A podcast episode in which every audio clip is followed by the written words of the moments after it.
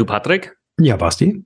Wie sieht eigentlich für dich die Zukunft der Berufsunfähigkeitsversicherung aus? Hm, frei nach Peter Fox, Zukunft pink. Versicherungsgeflüster, der Podcast für echtes Versicherungswissen.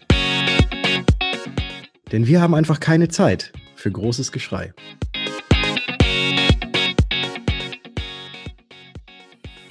Du, Basti, wo erwische ich dich gerade? Jetzt habe ich, hab ich nicht geschaltet. ich dachte so, hä, was labert der? Hä, was? Ey, die haben letztens, haben sie, haben sie einige der Podcast-Folgen mit unserem Satz beendet. Die haben gesagt, äh, gesagt, äh, Richard, wir, wir hören uns. Ach, ja. das gibt's ja gar nicht. Ja. ja, und damit herzlich willkommen im Zwiegeflüster vom Versicherungsgeflüster-Podcast. Mein Name ist Patrick von Was ist Versicherung? Und natürlich, wie immer mit dabei, der Basti von Versicherung mit Kopf. Hi Basti, und jetzt nochmal die Frage, wo erwische ich dich gerade? Ich äh, sitze hier ähm, wie, wie immer in meinem ähm, Büroaufnahmestudio und äh, spreche hier ins, ins Mikrofon, ja, ganz allein in meinem Kämmerlein, meine mhm. Kämmernate, ne? du weißt auch, wie das ist. Ganz langweilig. Ja, langweilig wird, glaube ich, sehr vieles sein, aber vermutlich nicht die Zukunft und schon gar nicht die Zukunft der Berufsunfähigkeitsversicherung. Und da lass uns doch einfach mal so ein bisschen spinnen. Also wir haben auch heute wieder, deswegen auch Zwiegeflüster, äh, mehr Meinung als Ahnung. Aber vielleicht haben wir doch schon die ein oder andere Idee, wo denn so eine Berufsunfähigkeitsversicherung, die ja eigentlich aktuell ja schon so viele Extras und Zusatzbausteine und so weiter hat, dass man, glaube ich, an diesem Leistungsumfang, der da schon gegeben ist, gar nicht mehr so viel schrauben kann, sondern eher so links und rechts noch irgendwelche anderen Sachen anbauen kann. Und lass uns da mal so ein bisschen drüber sprechen. Was glaubst du, wie wird die Berufsunfähigkeitsversicherung der Zukunft aussehen? Also ich sag mal, wie ich mir wünschen würde, dass sie aussieht. Weil, mhm. wie du schon richtig sagst, ähm, die ganze Zeit, die letzten Jahre werden einfach immer nur so irgendwelche Features ja dazu gebaut. Hier dann nochmal eine Leistung, da nochmal was, hier gibt's nochmal was und dann ähm, fängt ein Versicherer an, die anderen machen es alle nach. Und an sich ändert sich aber das, das Konzept nicht. Ja. Und ich finde, das Konzept sollte sich ändern tatsächlich. Und zwar finde ich, eine Berufsunfähigkeitsversicherung sollte so ein lebensbegleitendes Konzept haben. Jetzt sagt der eine, ja, Moment mal, ja, schließe ich doch ab, dann habe ich die irgendwie mein Leben lang bis zum Renneintritt. Was, was, was meinst du, Basti? Und mhm. ich meine halt das folgende. Versicherungsgarantien zum Beispiel auch mit drin, die mich auch so ein bisschen so begleiten. Ne? genau, ne? Aber so, ja. das ist ja aktuell eigentlich nur so, du bezahlst deine Beiträge. So, und dann, wenn du irgendwann berufsunfähig wirst, kriegst du eine Leistung. Mhm. Und mein Ansatz wäre der, dass ein Berufsunfähigkeitsversicherer, der Berufsunfähigkeitsversicherer von morgen Tarife anbietet, wo alles dafür getan wird, dass der Versicherte oder die Versicherte erst überhaupt gar nicht berufsunfähig wird. Mhm.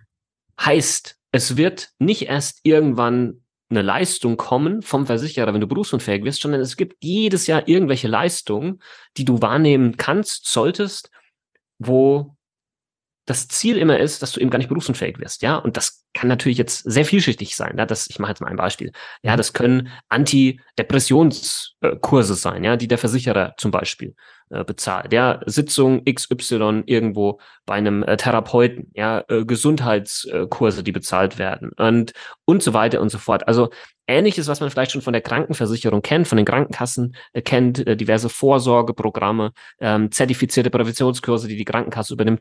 So in die Richtung könnte ich mir das vorstellen und ich glaube, dass dadurch nicht nur Berufsunfähigkeitsversicherer am Ende unterm Strich weniger Geld ausgeben werden, weil weniger Menschen berufsunfähig werden und diese Vorsorgemaßnahmen einfach viel günstiger sind, als einem, weiß ich nicht, lebenslang im Prinzip oder nahezu lebenslang eine Berufsunfähigkeitsrente zu zahlen, mhm. sondern dass Versicherte das Thema Berufsunfähigkeitsversicherung plötzlich in einem anderen Licht sehen und so wirklich als Partner sehen, der meine Gesundheit nicht nur dahingehend versichert, wenn die nicht mehr da ist, sondern mein Gesundheitspartner ist an meiner Seite, der alles Mögliche versucht, um meine Gesundheit äh, zu erhalten, ja, dass das erst gar nicht diesen Berg runtergeht.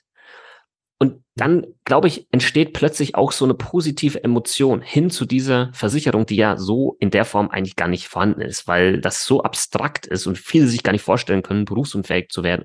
Das wäre mal so kurz zusammengefasst mein Wunsch, wie die Berufsunfähigkeitsversicherung der Zukunft aussehen könnte. Alles klar, dem schließe ich mich an. Schön, dass ihr zugehört habt. Das war's.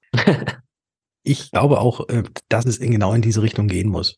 Ähm, und ich glaube auch, dass Versicherer allgemein wirklich mehr in diese Richtung gehen sollten, dass sie die Kunden auch so ein bisschen mit an die Hand nehmen oder auch andersrum, dass die Kunden sich auch mal freiwillig bei der Versicherung melden.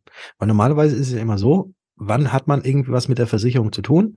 Am Anfang, wenn man den Vertrag abschließt, dann kriegt man einmal im Jahr ein Schreiben von der Versicherung, weil möglicherweise die Dynamik mit drin ist. Dann ärgert man sich wieder, dass es ein bisschen teurer wird, aber freut sich gleichzeitig, dass man dann auch wieder mehr versichert hat. Aber trotzdem kriegt man dann da immer diese Nachricht. Übrigens, du darfst ab nächsten Monat mehr bezahlen. Und dann hat man am besten nie wieder irgendwie Kontakt mit dieser Versicherung, weil wenn man sie das nächste Mal hätte, dann wäre es wahrscheinlich der Fall, dass man eben in dem Fall jetzt berufsunfähig wäre. Und da ist natürlich immer so, ein, so, ein, so eine gewisse Hemmschwelle noch so mit, mit dazwischen. Ne? Einmal der Kunde auf der einen Seite und der, der böse Versicherer auf der anderen Seite, der es aber eigentlich doch ganz gut meint.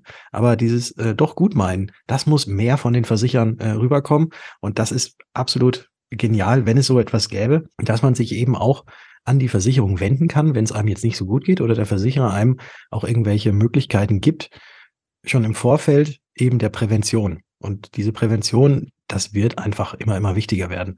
Wenn man jetzt auch mal andere Bereiche anguckt, wie da auch der, der technische Fortschritt ist, auch gerade im Präventionsbereich ist, äh, hat jetzt nichts mit der Berufsunfähigkeitsversicherung zu tun, aber es gibt mittlerweile Techniken, wenn du ein Gebäude hast oder eine Wohnung hast, die ähm, so einzelne Tropfen durch die leeren Rohre ähm, durch, äh, durchleiten und anhand des Echolots oder Schalls und so weiter schon vorher erkannt wird, dass es eventuell kleine Brüche oder kleine Risse in dieser Leitung gibt und dass da eventuell demnächst mal ein großer Wasserrohrbruch bevorsteht und man dann quasi schon aktiv werden kann, äh, dieses Rohr auszutauschen oder zu erneuern damit es eben nicht zu diesem Leitungswasserschaden kommt. Und so etwas umgemünzt jetzt auf uns als Person, die wir versichert sind, das wäre genial. Definitiv. Und meine Frage, mhm. würdest du eine Versicherung kündigen, von der du weißt, sie trägt maßgeblich dazu bei, dass deine Gesundheit erhalten wird, deine Arbeitskraft erhalten wird und du das auch spürst durch entsprechende Maßnahmen, die du in Anspruch nehmen kannst durch diese Versicherung? Ich antworte grundsätzlich nicht auf rhetorische Fragen. also natürlich Würdest du natürlich nein. nicht, heißt natürlich nicht für Vermittler. Ja, auch wieder, also da, da ist die Versicherung an sich ist quasi der Stornoverhinderer, ja, sage mhm. ich jetzt mal so. Mhm. Ja, sowas wird ja natürlich niemand mehr kündigen wollen, weil er sagt, nee, das ist für mich so ein lebensbegleitendes Gesundheitskonzept, was hier gefahren wird.